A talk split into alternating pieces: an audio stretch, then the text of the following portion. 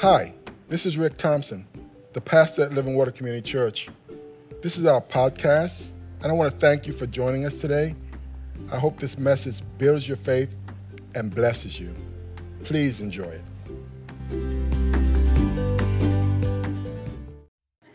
Uh, good morning, everyone. I hope you guys are having a good morning so far. Amen. I want to welcome everyone who's joining us in the house today, as well as those who are watching us online. We are super, super excited to continue to, to minister to you and to meet with you. But before we get into today's message, we just outlined a really, really high level, a, a quick Memorial Day video. And we want to take a, a moment to recognize all the brave men and women who have given their lives for the freedom that you and I get to enjoy every single day in this country. On behalf of Living Water Community Church, we salute you, we appreciate you, we remember you, and we thank you.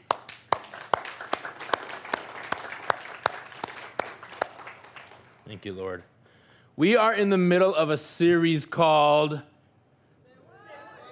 Let's try again.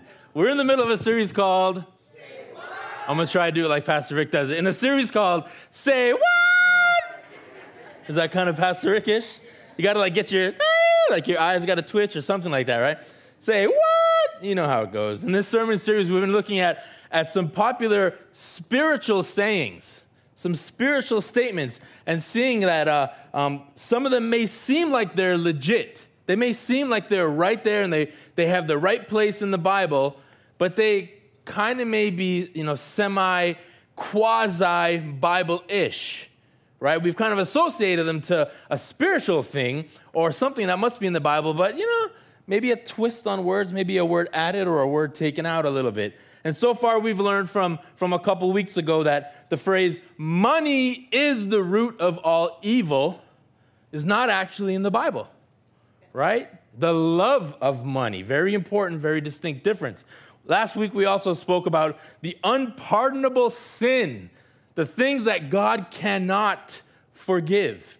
And God establishes his laws and he establishes his rules. And once God has established a law and a rule, he himself cannot go against it. He cannot go against even his own rules because he's established them. Amen? If you've missed either of those two messages, I want to encourage you go check out our YouTube channel and get up to date with all of them. Today, we're going to continue in this series, and we're going to explore the statement God helps those who help themselves. Before we go any further, I'm going to stop and I'm going to pray because I think some of you might need some prayer before we go into this mess. I'm just joking, but I am going to pray. Lord, thank you for, Lord, the, the, the privilege and the opportunity to, to share your word, Father. Lord, I pray that, that you would you would speak to me in a way that, that is effective to your, the people that you're trying to reach, Father. I pray right now that you would soften hearts. Lord, that you would prepare our minds to receive what, what you may have to say to us today, Father. And I pray that no one leaves here the way that they came. We thank you for what you're going to do and what only you can do. In Jesus' name we pray. Amen. So, by a show of hands, how many of you have heard that saying before? God helps those who help themselves. Now, if you believe the statement that God helps those that helps themselves, I want to tell you that you're actually in the you're in the majority. If you think that that statement is in the Bible, you are in the majority. A recent survey conducted said that 68% 68% of Christians believe that that statement is in the Bible. So is it? Maybe it is, maybe it isn't. Right? Well, I'm going to read to you the actual parable where, the, where this phrase comes from, where it was first used. And I want you to decide if this is coming from the Bible or not. There may be a couple clues in the, in the, in the parable that I'm going to read, and you can determine if this is coming from the Bible or if it's not from the Bible. A wagoner was once driving a heavy load along a very muddy way. He came to a part of the road where the wheels sank halfway into the mire. And the more the horses pulled, the deeper sank the wheels. So the wagoner threw down his whip, knelt down, and prayed to Hercules. Oh, Hercules, help me in my hour of distress. But Hercules appeared to him and said, Man, don't sprawl there. Get up and put your shoulder to the wheel. The gods help them that help themselves. Bible or not Bible? Not even close. If anyone thinks that Hercules is in the Bible, we have another discussion to have after this message. All right? All right. Can't fool you guys. So we can't, com- we can't conclude that this passage is not in the Bible. This was actually one of Aesop's fables. It was a- one of Aesop's fables, and the last, the last line of it was popularized by Benjamin Franklin back in the 1700s. And so much so that that's why we still have it in our common vernacular today. God helps those who help themselves was something from Aesop's fables that Benjamin Franklin used in one of his books, and to this day we still use it, and a lot of people align it with scripture. God helps those who helps themselves. And if I'm if I'm completely honest, if I stop and I think about all the different things that that are this kind of quasi Bible-ish um, type type type statement, in my opinion, this one sounds like it could have come from the Bible. Like if you didn't know the story and you didn't know any better, you might just say, that sounds good. It sounds good. Um, and I want to tell you that even though it's technically not in the Bible, just like many other Bible ish cliches, there is a grain of truth to this. There is a grain of truth to this. And we're going to talk about that in a little bit. You see, you can find places in the Bible where people are scolded, people are rebuked for their lack of initiative biblically. I'm going to read one for you right now Second Thessalonians. This is Paul speaking to the, the, the people in Thessalonia. Even while we were with you, we gave you this command those unwilling to work will not get to eat.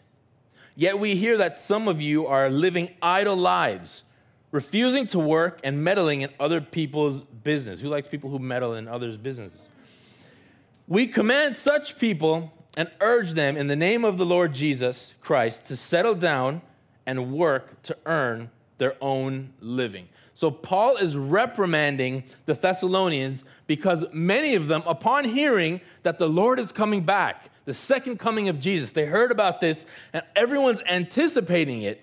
And what they decided to do, good or bad, right? They decided, well, I'm just going to focus on waiting for the second coming of Jesus, which means I'm not going to work. I'm just going to focus on Jesus. And at, at face value, that might sound good, right? Like, yeah, yeah. Let me put everything to the side. I just want to focus on Jesus. Where's that trumpet blast? Jesus, come on. I'm waiting. No, no, no, I can't do that right now. I'm waiting for Jesus. Come on, Jesus, right now. Come on. That's what they're doing. But basically, what he's telling them, what Paul is telling them is hey, get off your keister and get back to work. Because that is more Christ like than sitting idly and mooching off your neighbors. You didn't hear me.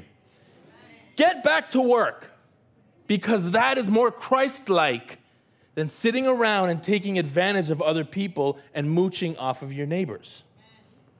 So there are passages like this in the Bible that talks about us um, people needing to help themselves, right? The concept behind God helps those who helps themselves. And I'll tell you that what Paul is saying there, that scripture, it does apply today. It does apply today. So we haven't varied that far from that scripture where it really still applies today. Get off your keister, stop mooching off of people. That's a word right there by itself. But that's not what I'm focused on today. But with that, along that, those lines, it's very, very common for people to, to, to place the responsibility or the blame on God that they should assume themselves. We live in a society, we live in a world where everyone, everyone wants to point the finger at someone else and blame someone else for why I didn't do this or why I'm not doing good in here or why this is a challenge or this, that, and the other. Maybe some of it is legit. Maybe some of it is, but not all of it is legit. But we're a society that's very quick to point the finger and say, it's because of that person. It's because of this policy. It's because of what they did to me why I'm unable to get ahead. Guess what? It's not up to God to give you an A on your test. It's not up to God for you to try to get in better health. That's not up to God. Got real quiet in here. Those are things that I'm responsible for. If I don't study for the test, I cannot expect God to give me an A on the test. If I decide I'm going to sit around and eat, eat cookies and McDonald's all day long and not get any form of exercise, I can't expect God to turn me into Arnold. It's not going to happen. It's not going to happen. I need to do my part as well. Amen? Amen. Whew. Now that I got that out of the way, I want to talk about a different scenario, a different scenario tied to this same statement. Different situation. Specifically, what if you can't help yourself? What if you can't help yourself? What do you do if you literally cannot help yourself? You want to, but you can't help yourself. We may think that a lot of people are down and out because they won't help themselves, because they don't want to help themselves. We feel that way a lot. I know it's maybe it's just me, and I don't want to look at people with through judgmental eyes, but sometimes when I see things, I'm like, you don't want to help yourself. You don't want to help yourself. But the reality is there are situations where people want, may want to help themselves, but they are unable to. They cannot help themselves. So, what does the Bible say about people who truly can't help themselves? Well, let's look at one example in the book of Luke. Luke 5. One day while Jesus was teaching, some Pharisees and the teachers of religious law were sitting nearby. And the Lord's healing power was strongly with Jesus. Some men, some men came carrying a paralyzed man on a sleeping mat. They tried to take him inside to Jesus, but they couldn't reach him because of the crowd. So they went up on, up on the roof of the house, took off some tiles, then they lowered the sick man on his mat down into the house, into the crowd where Jesus was, right in front of Jesus. Seeing their faith, the friends were talking, about, seeing their faith, Jesus said to the man, Young man, your sins are forgiven. But the Pharisees and teachers of religious law said to themselves, that's key, who does he think he is? That's blasphemy. Only God can forgive sins. I love when it I love when you see scriptures that that say that they were they said to themselves or they thought this thought. And then you see Jesus respond to the thought that they had or the discussion they were having over here on the side. I love when he does that. It's pretty, it's pretty awesome. So Jesus knew what they were thinking. So he asked them, Why do you question this in your hearts? Is it easier to say your sins are forgiven or stand up and walk? So I will prove to you that the Son of Man has the authority on earth to forgive sins. Then Jesus turned to the paralyzed man and said, Stand up, pick up your mat, and go home. And immediately, say immediately, as everyone watched, the man jumped up, picked up his mat, and went home praising God. Everyone was gripped with great wonder and awe, and they praised God, exclaiming, we have seen amazing things today. It's, it's crazy when I read stuff like that because all I'm thinking to myself is all these Pharisees and all the, the religious leaders are trying to get, a, get this idea of who is Jesus? Who is this man that claims to be God? And then he does something like that right in, their, in front of their eyes, and it's still not enough to let them understand hey, there's something different about this guy. It's like, no, he's still doing whatever. To me, like, wow, I, I just, you know what? You, I'm going to believe what you're saying because there's something more to you. There's something more to you. A paralyzed man is brought to Jesus for healing by four of his friends. And notice what it doesn't say. It doesn't say Jesus saying, Do something for yourself first and then I'll help you. Doesn't say that. He doesn't say, if you want help, what will you do for me in return? How can you help yourself? Huh? He doesn't say that. He doesn't say, I've already helped you before. No mas. Doesn't say that. He didn't say that. Instead, he commends the four friends for their mighty faith and using it in service of their helpless friend. That's how he responded. The first problem with the statement, God helps those who help themselves, is that it doesn't acknowledge this web of interdependence in which we exist. This web of interdependence. I want to tell you something today. Despite what many people think, and there's books and there's songs and there's all these different movements about it, we were made to be interdependent. See, I crossed out independent there. You see that, right? We were made to be interdependent. We need God and we need each other. I need you, and you need me. You need me, but I need you. And the reality of life is that some of us need each other more than others, and that's okay. We come out of the womb completely dependent on others for survival. And while the degree of dependence varies and changes over the course of our life, it never goes away. We are interdependent on others. We always need each other. Always need each other. The statement, God helps those who help themselves, implies a self sufficiency.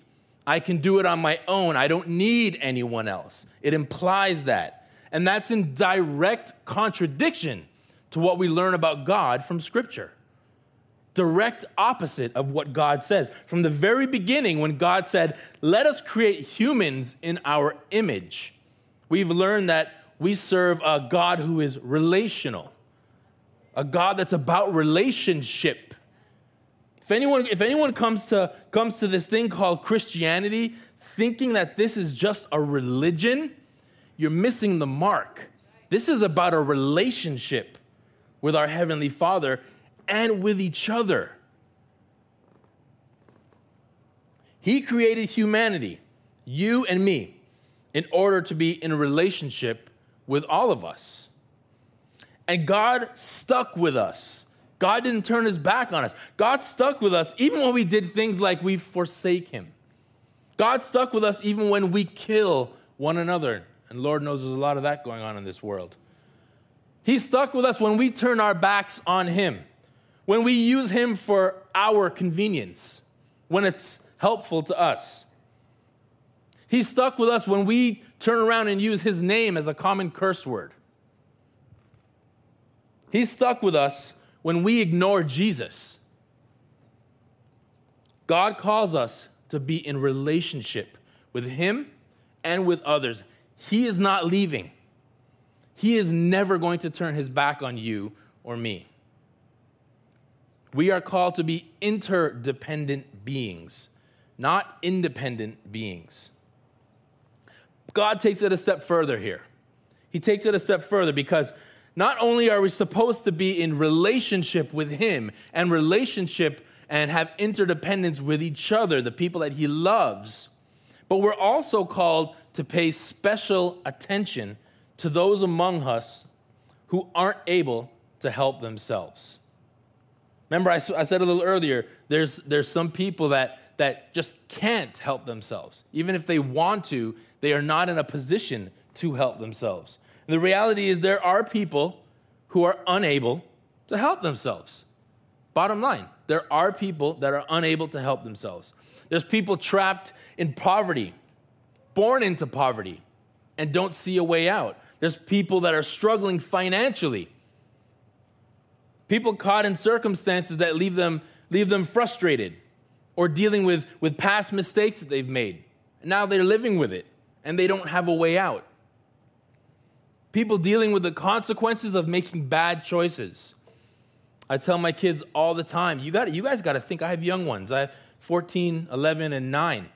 And I tell them from now that you guys got to really be careful what you do because the decisions that you make right now, these things can affect you when you're 20, 30, 40, 50 years old. It's, this is not a game. Decisions that you make at, at a young age will impact you years later, and you won't even know the impact until it hits you. Sometimes people are in a hole so deep that they can't climb out without someone helping them. There's no way they're gonna ever gonna be able to climb out if someone doesn't help them. And over and over in the Bible, God gives us direction and wisdom on his expectation in those scenarios. Proverbs 21 13. Those who shut their ears to the cries of the poor will be ignored in their own time of need. That's a hard word. That's a hard word. People who ignore the cries of the poor will be ignored in your time of need. This is the word of God. Proverbs 22 Blessed, blessed are those who are generous because they feed the poor. So, on the exact opposite of that, when you do what God is asking you to do and the expectation He sets, He's going to bless you. He's going to bless you for that obedience.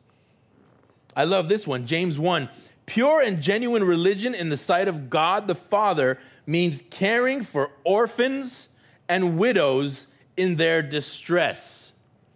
So, one of the primary accusations against the Israelites that we'll see in Scripture that led God to punishing them was that they didn't take care of the widows and the orphans among them. What's common about widows and orphans? They have no one. There is no one that is fending for them. They're left on their own. God, they have a very special place in God's heart. Don't ever forget that that scripture, that scripture is calling out widows and orphans. And as a result of Israel not not following God's expectation and God's law and the decrees that he had established, he punished the nation because, that they, because of their disobedience to this law. Let me read it for you Isaiah 10. What sorrow awaits the unjust judges and those who issue unfair laws? They deprive the poor of justice and deny the rights of the needy among my people. They prey on widows and take advantage of orphans. What will you do when I punish you? When I send disaster upon you from a distant land? To whom will you turn for help? Where, um, where will your treasures be safe? Where can you hide from God? You will stumble along as prisoners or lie among the dead. But even the Lord's anger will not be satisfied. His fist is still poised to strike. Even after you're a prisoner or your treasures are, are gone because they can't hide, or he punishes you, that's still not going to satisfy. That's still not going to satisfy him. That's how important taking care of those that cannot take care of themselves is to God. Amen? You see, Isaiah here is criticizing the Israel leaders, the ones that, that make the laws and pass the laws, and they turn aside, they turned aside the laws to be beneficial to the needy people.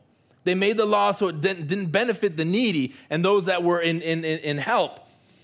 They were not getting the justice that they deserved as the poor, as the orphans, as the widows. And they were robbing poor people of their rights. God had a problem with this. Now, the message here is not to encourage others to selfishly help themselves, but to help others in need, especially if those others in need are unable to help themselves. If they can do nothing, that's what God, that's the bottom line of what I'm trying to say to you here. This is on God's heart. This is on God's heart. So, you want to know what the Father thinks about this? It's written in black and white text for you to see. Jesus shares the same Matthew, the same uh, message in Matthew 25. Matthew 25. But when the Son of Man comes in his glory and all the angels with him, then he will sit upon his glorious throne. all the nations will be gathered in his presence, and he will separate the people as a shepherd separates the sheep from the goats. He will place the sheep at his right hand and the goats to his left. Then the king will say to those on his right, the sheep, Come, you who are blessed by my Father, inherit the kingdom prepared for you from the creation of the world. For I was hungry, and you fed me. I was thirsty, and you gave me a drink. I was a stranger, and you invited me into your home. I was naked, and you gave me clothing. I was sick, and you cared for me. I was in prison, and you visited me. Then these righteous ones will reply, Lord, when did we ever see you hungry and feed you? I, I, find, I'm going to pause there for a second. I find that scripture interesting. When did we ever see you hungry um, and feed you? Because all I keep saying, all I keep hearing is, as humans, we, we have our eyes focused on the thing that we know. You know, we want we want Jesus to recognize us. So you know, I'm keeping my eyes open to see what's going on with Jesus. Where's Jesus? I don't want to miss the boat. I want to make sure that I'm paying my attention. And when the person is coming to the side and saying, "Hey, I need some help. I'm down on my luck," says, "No, no, no. I'm waiting for Jesus. I'm waiting for Jesus. I don't have time for you right now. I'm waiting for Jesus." That's what that's saying to me. Lord, when did we see you and not feed you? or thirsty and give and not give you something to drink? Or a stranger and not show you hospitality? Or naked and give you clothing? When did we ever see you sick or in prison and visit you? And the king will say, I tell you the truth. When you did it for one of the least of these, my brothers and sisters, you were doing it for me. So while you're focused on when's Jesus coming, come on, Jesus, I'm ready. Let's go. Let's do this. Let's change the world. Use me, Lord. I want to be used by you. No, no, I don't have, I'm sorry, I can't. I'm not busy right now. Come on, Lord. Come on, Lord. Go away, man. Just leave me alone. Lord, I'm waiting. Are you catching the picture? Are you seeing what God's trying to tell us? Folks, what we do for others, especially those in need and unable to help ourselves, we do it for Jesus. We're doing it for the Lord. And I want to tell you something really important. And this might this might, you know, disrupt someone a little bit, but I'm okay with that. It's not our job to judge whether or not someone is capable of helping themselves or not. It's not our job to judge that. It's our job to embody God's relational, loving spirit and to simply help them if we're in a position to do that. Amen? It's our job not to judge whether they can help themselves, but do what we can do to represent Christ to them. Amen? Amen. If you haven't figured it out by now, God most often needs, uh, meets the needs of hurting and struggling people by acting through other people. That's how he does it. It's about relationship, it's inter- interdependency. It's using people, and that's you, and that's me. Could God drop a million dollars out of the sky in someone's lap? He could. Is that what God is going to do? Probably not. I wouldn't mind if he dropped it on my lap. But I'm not holding my, I'm not holding my breath on it. But I know that there's needs. And God knows that He's figured out a plan to meet those needs. It's a matter of whether or not you're falling in line with God's plan or not. There's one more issue with the statement God helps those who help themselves. And it's really the heart of the gospel message. There's an issue here.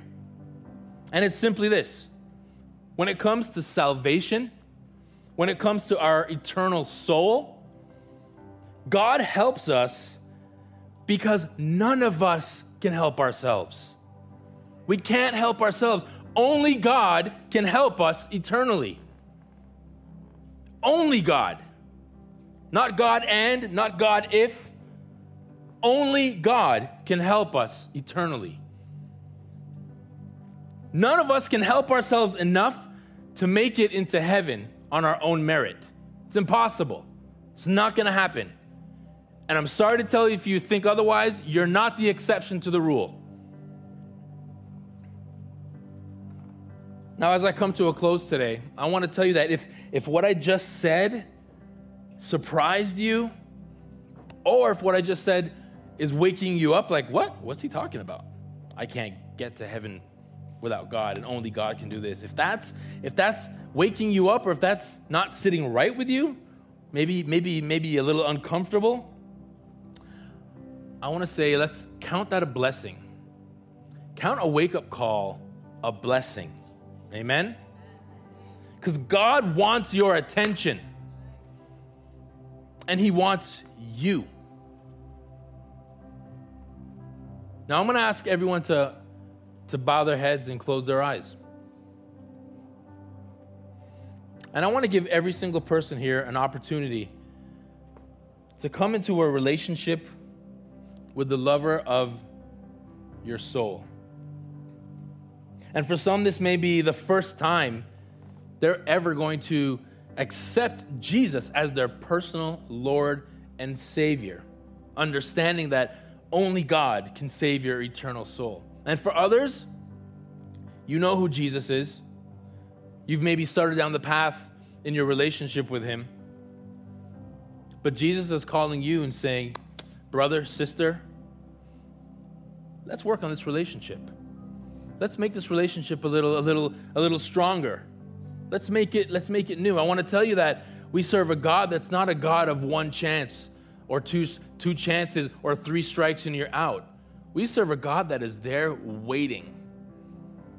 If you've ever seen like a like a dog that wants to go for a walk, that's just down there looking at you, waiting, can we go for a walk now? Can we go for a walk now? I'm not trying to compare God to a dog, but I'm saying, in the same way the dog is anxious and wants your time and your attention, God wants your attention. God wants your time. If you fall into either of those two, two categories, you want to renew your relationship or you want to start a relationship brand new, I'm going to lead you in a, a simple prayer. There's no magic in the prayer. You don't have to be an eloquent speaker to say the prayer.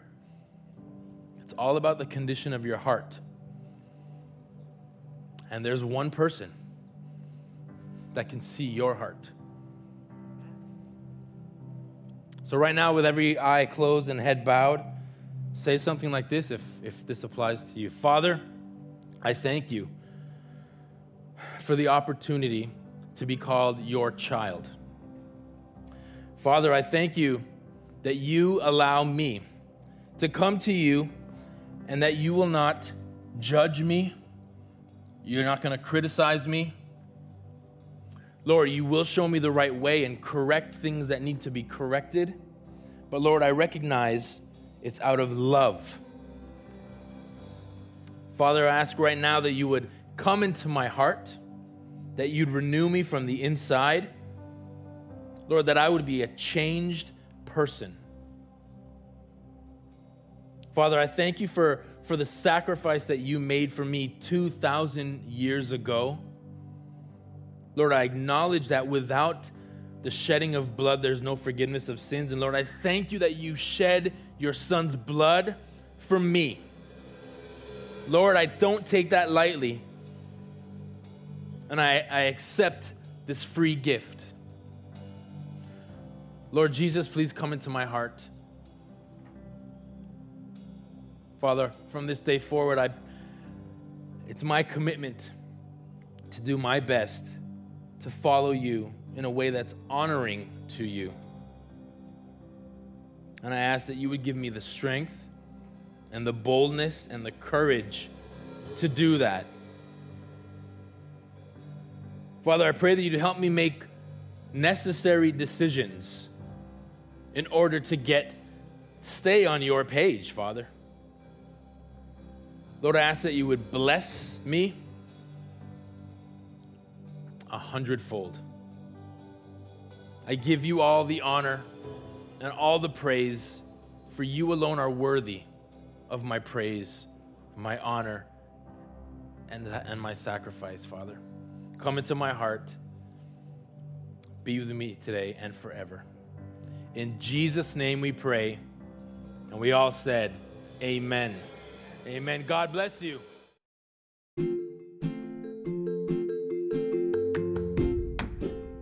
Thank you so very much for listening to this message. We hope you were truly blessed. If you were, please subscribe to our podcast if you haven't already and share it with a friend. Doing so will cause the seeds of God's word and the message of his love to spread like wildfire. So thanks again for partnering with us in this important way. Stay thirsty for Christ, my friends, until the whole world hears. God bless.